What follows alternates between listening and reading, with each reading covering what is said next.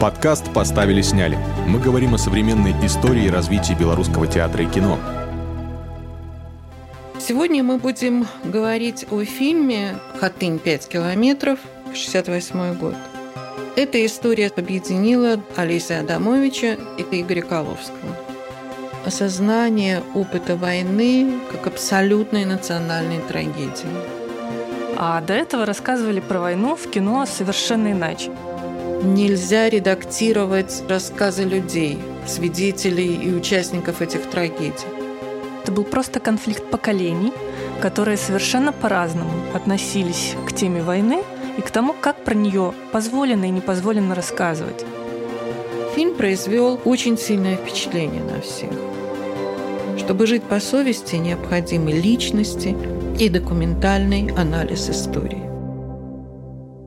Мы приветствуем всех, кто к нам сегодня присоединился. Продолжаем подкасты под названием «Поставили, сняли». И продолжаем разговор о белорусском документальном кино 60-х, 70-х. Мы – это Мария Костюкович, кинокритик, автор достаточно острых рецензий и глубокий исследователь кино, автор книги по истории белорусского кино. И я Ирина Демьянова. Значит, сегодня мы будем говорить о фильме, который вышел в прокат под названием «Хатынь 5 километров», история которого началась в 1968 году. Режиссер этого фильма Игорь Коловский потом вспоминал, что Олеся Адамович несколько раз звонил на студию, говорил, что принесет интересный материал – и спустя несколько дней пришел с двумя листиками бумаги, на которых в столбик были перечислены названия деревень, сожженных вместе с жителями. Самым трудным, когда мы уже начали работу, говорил Коловский, это было достать камеру и начать снимать. В Беларуси существует такой обычай, когда на месте сожженного дома ставят большой деревянный крест – и иногда даже покрывают его рушником. Мы приехали в деревню Переходы, до войны огромную деревню, больше тысячи дворов. Перед нами были улицы сплошных деревянных крестов, перевязанных рушниками. Эта история, история создания фильма «Хатынь 5 километров» объединила Олеся Адамовича, писателя, сценариста и режиссера, оператора, сценариста Игоря Коловского – их двоих достаточно много объединяет в судьбах. Это, во-первых, были талантливые, яркие люди. Во-вторых, каждый из них обладал таким мощным социальным темпераментом. Я даже не могу сказать, можно ли это назвать темпераментом. Свойство личности. Их всегда было слышно. Коловский был авторитетом в кинематографическом сообществе, и мы даже об этом говорили немного. Ну, а выступления на острые политические и социальные темы Олеся Адамовича памятны всем. Оба были гонимы.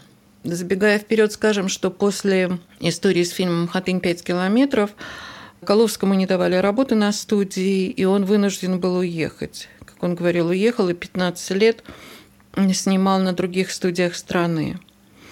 Адамович тоже вынужден был уехать из Белоруссии. Первый раз, еще готовя диссертацию в Москве, он не подписал письмо с осуждением Синявского и Даниэля. Вынужден был вернуться в Минск и не мог устроиться здесь нигде на работу. Позже, уже в 86-м, после таких яростных и очень громких выступлений с осуждением политики руководства республики после взрыва на Чернобыльской КАЭС, он, чтобы вообще нормально жить и как-то работать, вынужден был надолго уехать из Минска в Москву и уже, можно сказать, не вернулся на родину. Оба очень рано ушли из жизни. Игорю Коловскому было всего 50. Свой первый инфаркт он пережил вот как раз вскоре после истории с фильмом «Хатынь 5 километров». И Адамович Олесь тоже умер от инфаркта, э, и было ему всего 66 лет. Их объединяло еще и то, что вот этот фильм «Хатынь 5 километров» был чрезвычайно важен и для одного, и для другого. Почему мы поговорим немножко позже. Итак, они стали снимать существовала такая практика на киностудии, когда можно было уехать, знакомиться с объектами, искать какой-то материал и взять с собой камеру. Не всегда, но некоторые так делали. Вот, судя по всему, они уехали снимать э, сожженные деревни, знакомиться с людьми, собирали материалы. А потом был написан литературный сценарий, который, собственно говоря, и уже так полноценно обсуждался э, на художественном совете на киностудии.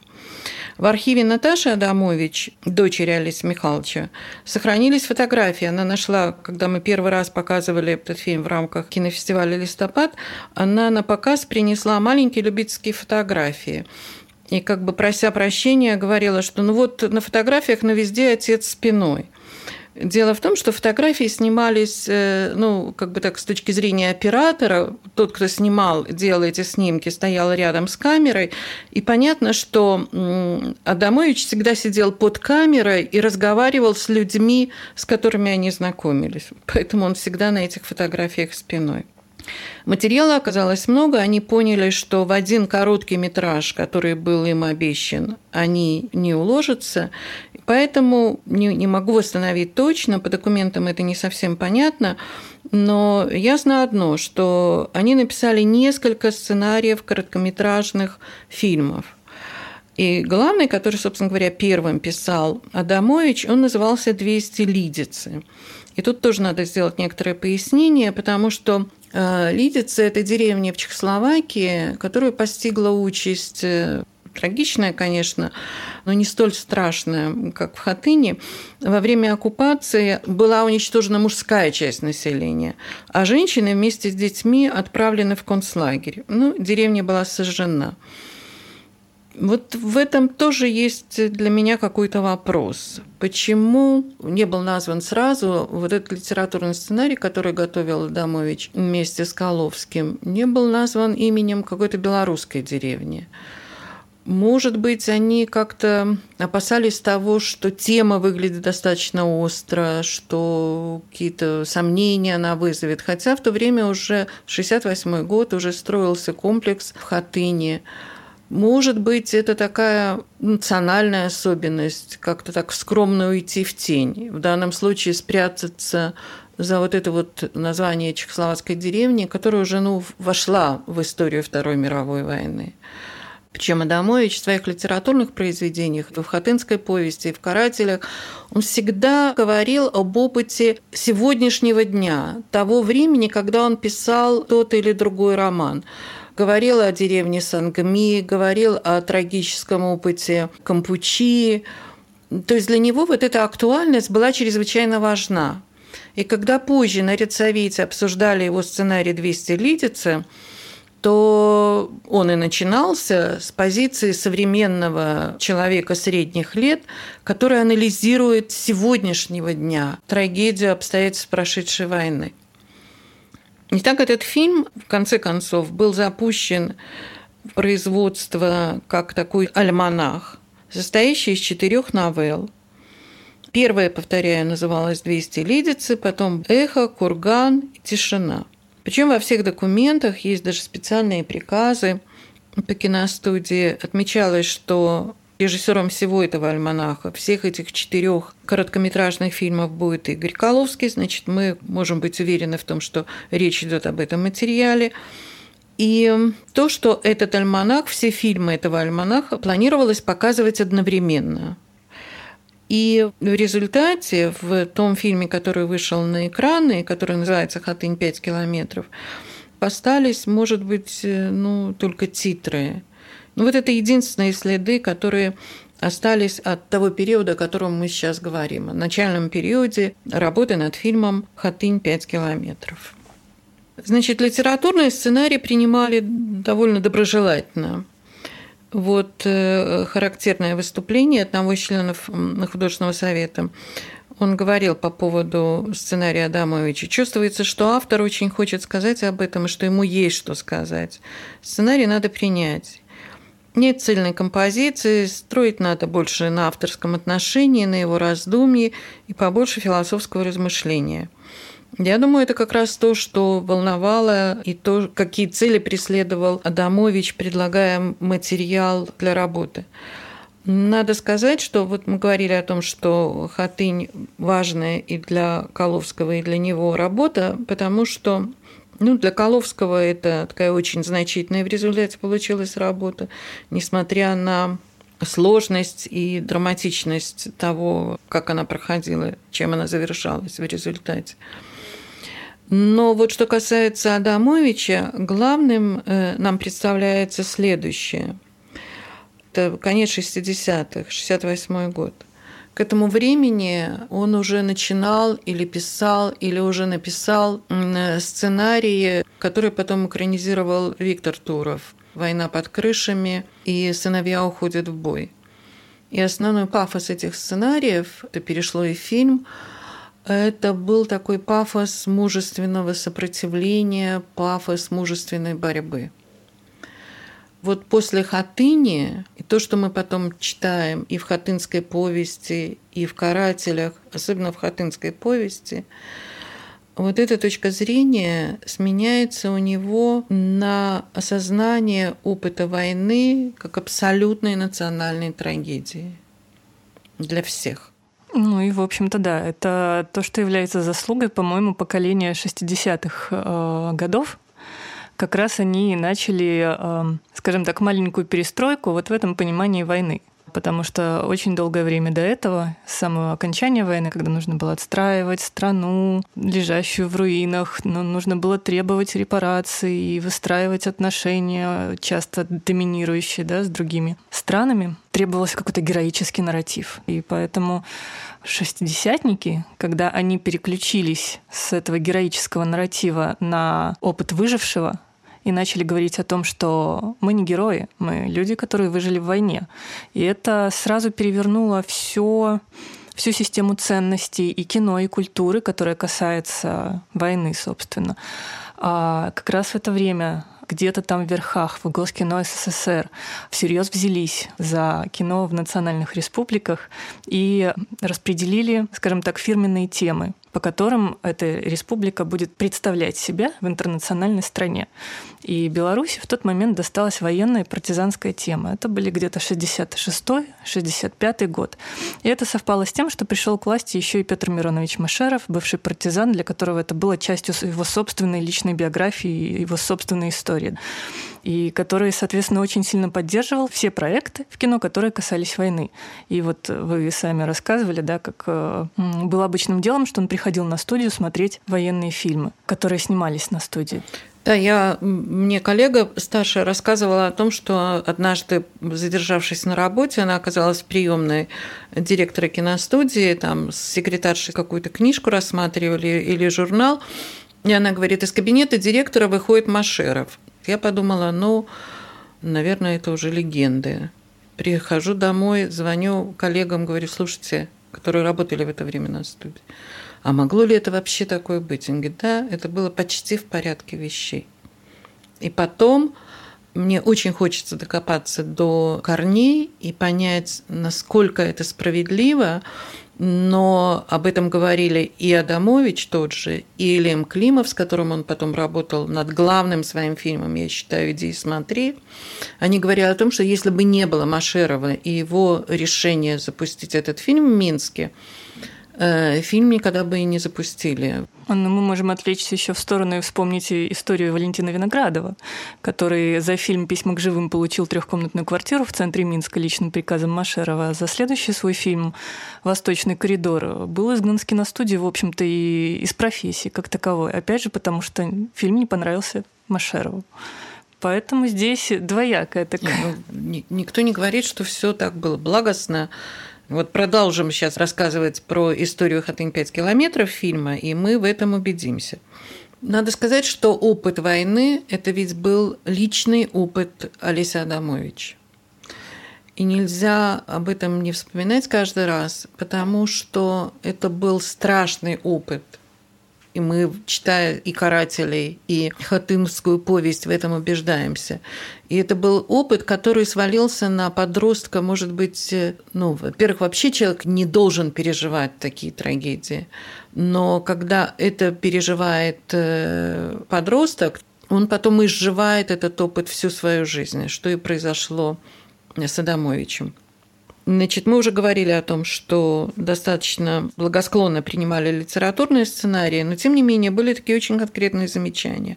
Потому что вторые и третьи сценарии вот этого альманаха они обсуждались вместе с просмотром отснятого материала. Группа приезжала из экспедиции и показывала, может быть, подмонтированные, может быть, просто большие куски материала.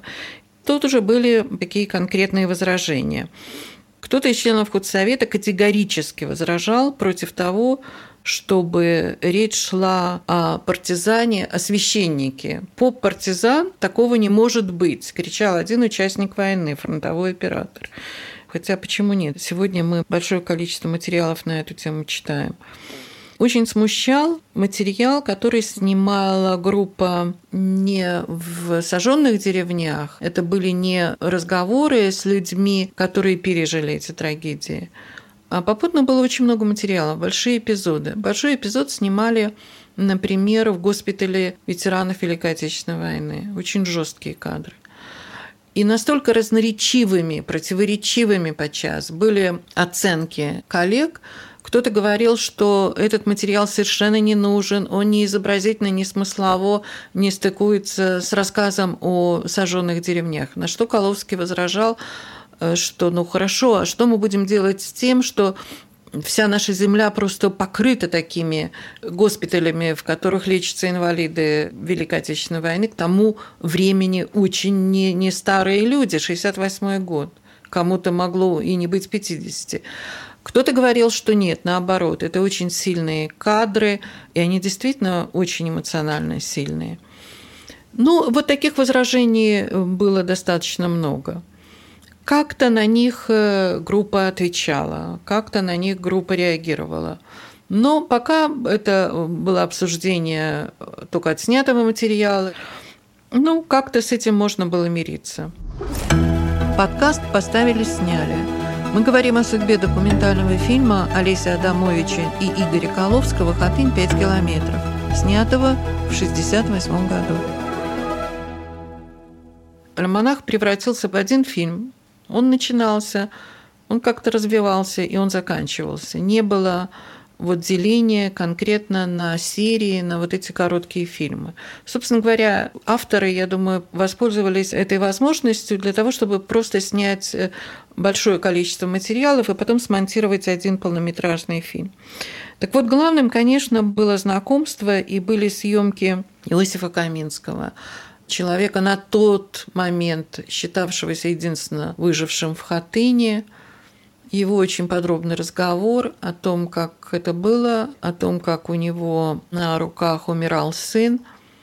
Ну, это пересказывать, артикулировать вот эти ужасы, ну, очень, очень трудно. Даже просто смотреть и как-то э, как-то это слушать. Нельзя в это э, не войти. Ну, это самые эмоциональные эпизоды. И вообще э, крупные планы, рассказы, а иногда просто крупные планы людей – которые э, пережили эту трагедию, которые стали героями этого фильма. Вот для меня, например, они сравнимы только с такими образцами э, трагической высокой живописи. Э, очень много было возражений на худсовете против человека, который ничего не мог говорить, он был немым, у него тряслись руки, и это очень впечатляющие кадры – и Коловский на этих вот советах как-то пытался объяснить коллегам, ну, ну как, как вообще, как можно ответить на вопрос, почему у человека трясутся руки.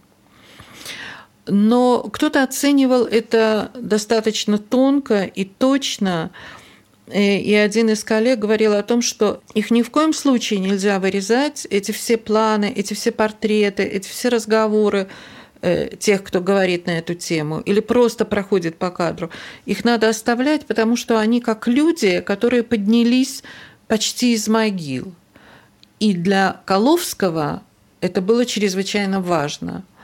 Э, для него, конечно, главным героем был Каминский, ну, собственно говоря, и фильм называется «Хатынь 5 километров».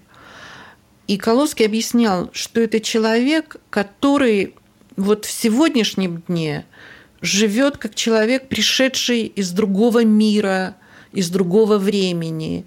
И он поэтому никогда не будет в абсолютной гармонии находиться с сегодняшним днем. Осуждали и прям возмущались, говорили, как это можно?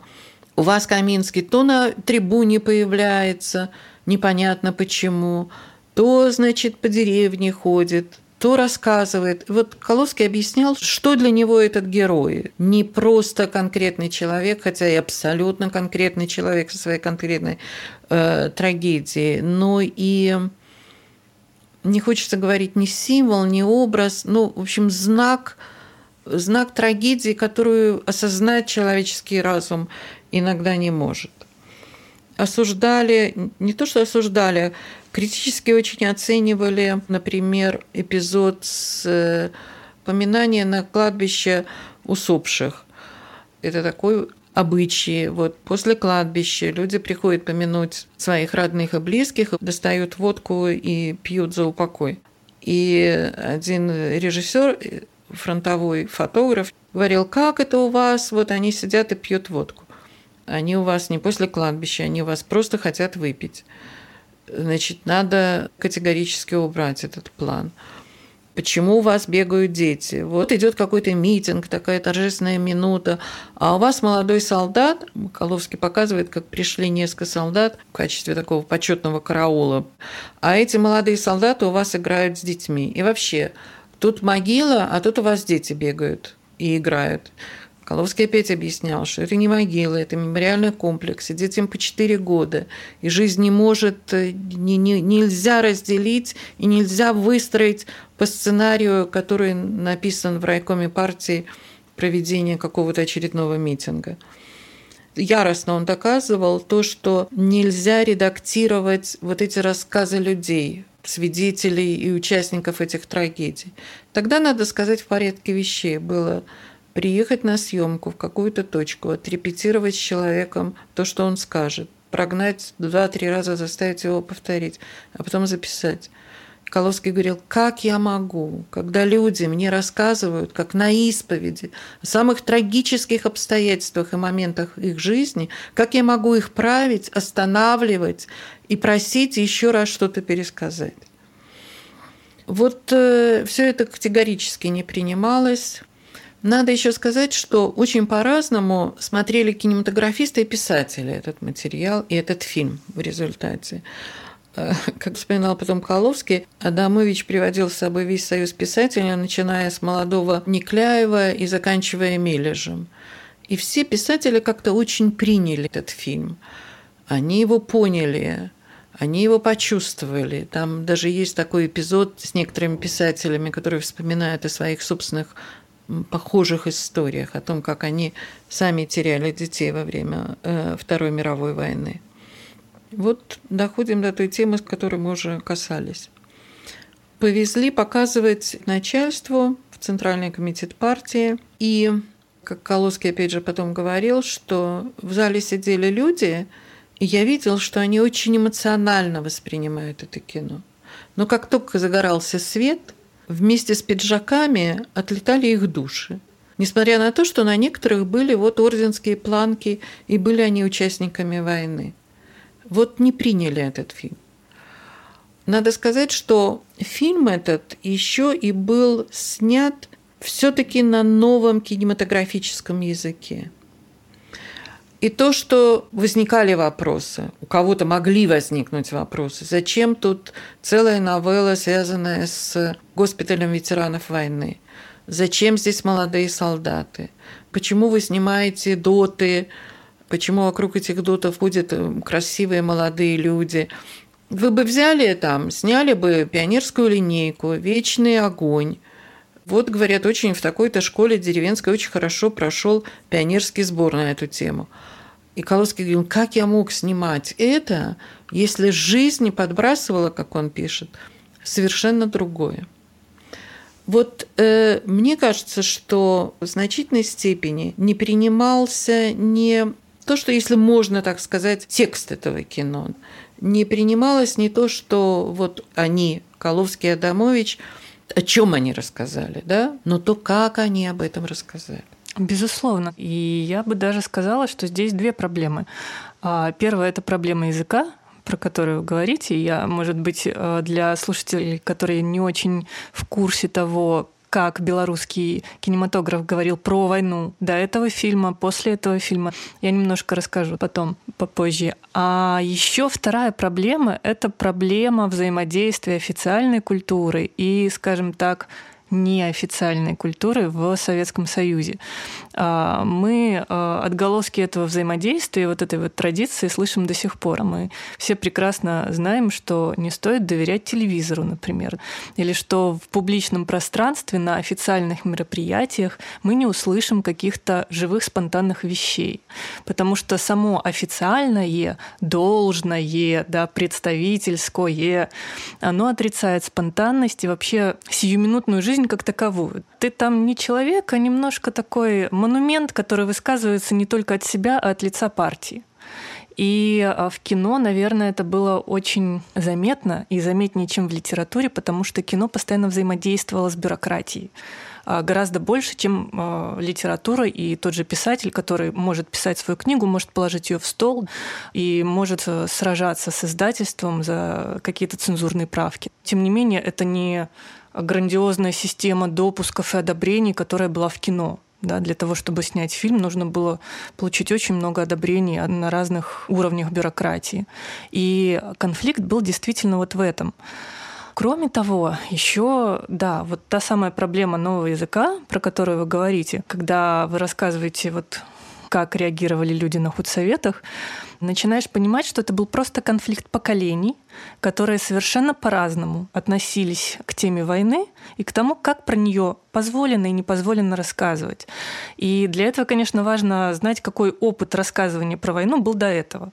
А до этого рассказывали про войну в кино совершенно иначе. И во-первых, это рассказывали с одобрения Москвы всегда, а, потому что сама традиция а, скажем так, фронтовой или военной съемки, она началась оттуда, с 40-х годов, когда был дан приказ зафиксировать э, военные действия в той э, степени, в какой они могут быть предъявлены на международном трибунале. Так или иначе, все военные съемки в 40-х годах были заточены под то, чтобы а, зафиксировать ущерб, нанесенный а, Советскому Союзу немецко-фашистскими захватчиками. Да? И мы можем вспомнить тот самый грандиозный фильм, получивший первый Оскар «Разгром немецко-фашистских войск под Москвой» Ильи Копалина, на которой работали все буквально фронтовые операторы, в том числе и белорусские. А, мы можем вспомнить пафосный фильм «Освобождение Советской Беларуси» и такой же пафосный поэтический «Освобождение Советской советской Украины, в которых э, помните, да, что было главное, да, это съемки боев и разрушений, это съемки героизма, пафосный закадровый голос, который говорит, что преступники будут наказаны и ущерб будет возмещен. А, это всегда симфоническая музыка, это всегда литавры и духовые, которые гремят и говорят нам, что война была священной. И понятно, что это насквозь цензурированный нарратив, насквозь цензурированное повествование, в котором мы не найдем ничего, что бросило бы какую-то тень вот на вот этот образ героической священной войны. И да, это все тоже было, но очень многое человеческое из этого повествования а, вырезали человеческие проявления, вот, над которыми потом и начали работать шестидесятники. И это было настолько новым и настолько неприемлемым для людей, которые привыкли к тому, к тому повествованию, в котором говорили, что мы герои, что э, суд должен произойти. Ты знаешь, я не могу согласиться с тем, что была установка снимать в расчете на то, что когда-то эти материалы будут представлены на суде я имею в виду кинооператоры фронтовые, я не думаю, что вот они, организаторы и пропагандисты, скажем так, думали с прицелом на последующее предъявление. Ну, может быть, не, не с самого начала. Потому что мы же считаем по воспоминаниям военных э, фронтовых операторов, у нас же нет совершенно никакой хроники начала войны. Потому что что они могли снимать? Они могли снимать и ви- то, что видели перед собой. Трагедия да. отступления, гибели. Ну, некоторые операторы пишут, что они там со слезами наблюдали за тем, как смывали их эти материалы после проявки негативы, чтобы не, не просочилось это, э, этот материал никуда. Подкаст поставили, сняли. Ирина Демьянова и Мария Костюкович. Мы обсуждаем опыт нового осмысления войны в белорусском документальном кино. Вернемся к, вот, к истории фильма «Хатынь 5 километров». Значит, после вот этого большого очень художественного совета, после показов ЦК, после высказанных огромного количества замечаний, чувствовалось, что фильм совершенно не принимает. Значит, было принято решение, так зафиксировано в протоколах художественного совета, что, во-первых, надо четко совершенно изложить претензии высказанные, авторам внимательно вчитаться, вслушаться и весь фильм переделать. Понятно, что это было совершенно невозможно. Монтажер этого фильма, Лена Коловская, жена режиссера, она говорит, что столько было советов, столько было показов. Мы возвращались э, в монтажную, что-то переделывали, но понятно, что сущностно ничего невозможно было изъять из этого кино. Ну вот, судя по каким-то репликам, там, мы понимаем, что не так и не появился в фильме там поп-священник, партизан что, например, один из операторов говорил, почему вот в прошлый раз стоял большой план, когда инвалид идет там по аллее ну, против этого кто-то возражал очень серьезно, и группа пожертвовала этим планом. То есть они шли на какие-то сокращения, но по большому счету, конечно, фильм не менялся. И поэтому в результате его не то что положили на полку. Вообще фильмов, которые положили на полку, на Беларусь фильм было на самом деле немного. Что касается «Хатыни 5 километров», как потом писал Коловский, был издан приказ его смыть, то есть уничтожить и чудом сохранилась копия этого фильма. И самое главное, сохранился негатив. Спустя несколько лет, в начале 70-х, этот фильм оказался на кинофестивале в Оберхаузене. Это был специализированный фестиваль короткометражного фильма, очень такой значимый, европейский.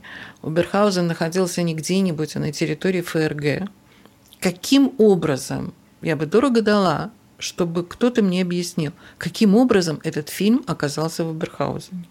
Разные легенды существовали и по сю пору существуют на киностудии, что кто-то говорит, что фильм получил высокую очень награду, кто-то говорит, что никакая там не награда, и вообще какой-то телек странный пришел на киностудию, что-то там, что-то там подозрительно.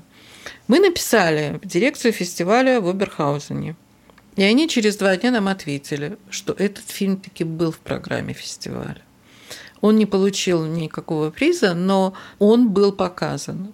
Каким чудом он оказался на этом фестивале, непонятно до сих пор. Прошли годы, как пишут в плохих сценариях. Наступил 88 год, перестройка, очередной смотр-конкурс в Доме кино того, что сделал Беларусь фильм за последний год. Качестве председателя жюри пригласили Алексея Германа, режиссера легендарного уже к тому времени, и Светлану Алексеевич. И в дирекцию этого фестиваля, смотра конкурса точнее, пришел Коловский с коробками фильма и попросил показать это кино. Официально включить его в программу уже не было возможности, были отпечатаны какие-то документы. Но Валентина Степанова, она работала тогда в Союзе кинематографистов, она взяла на себя смелость и своей волей включила этот фильм в просмотр. И фильм посмотрели. И фильм произвел очень сильное впечатление на всех. Особенно вот на Алексея Германа. Очень много потом об этом говорил. В фильме есть э, такая очень подробно снятая сцена рассказа Каминского о гибели его сына. Он так по-деревенски подробно в деталях рассказывает о том, как это было. И Коловский монтирует это, там, собака на привязи мечется, как будто, как будто безумная. И вот этот монтажный стык, вот так выстроенный этот эпизод производит, конечно, сильнейшее впечатление. И Герман говорил о том, что он много слышал про этого старика, но когда посмотрел это кино, послушал его рассказ, он говорит, это, конечно, бьет на вылет.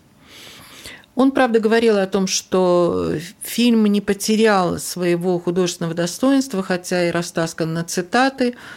Может быть, в этом есть э, какая-то своя правда.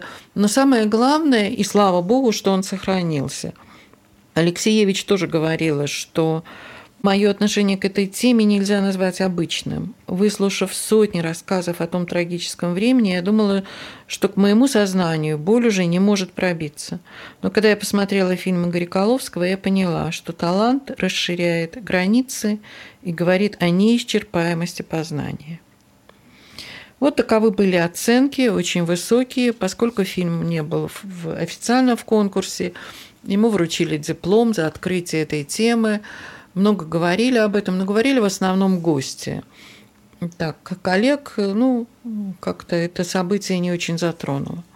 Но фильм все-таки восстановили в правах. К тому времени существовала конфликтная комиссия в Союзе кинематографистов СССР в Москве. Они выступили с предложением восстановить авторскую копию этого фильма.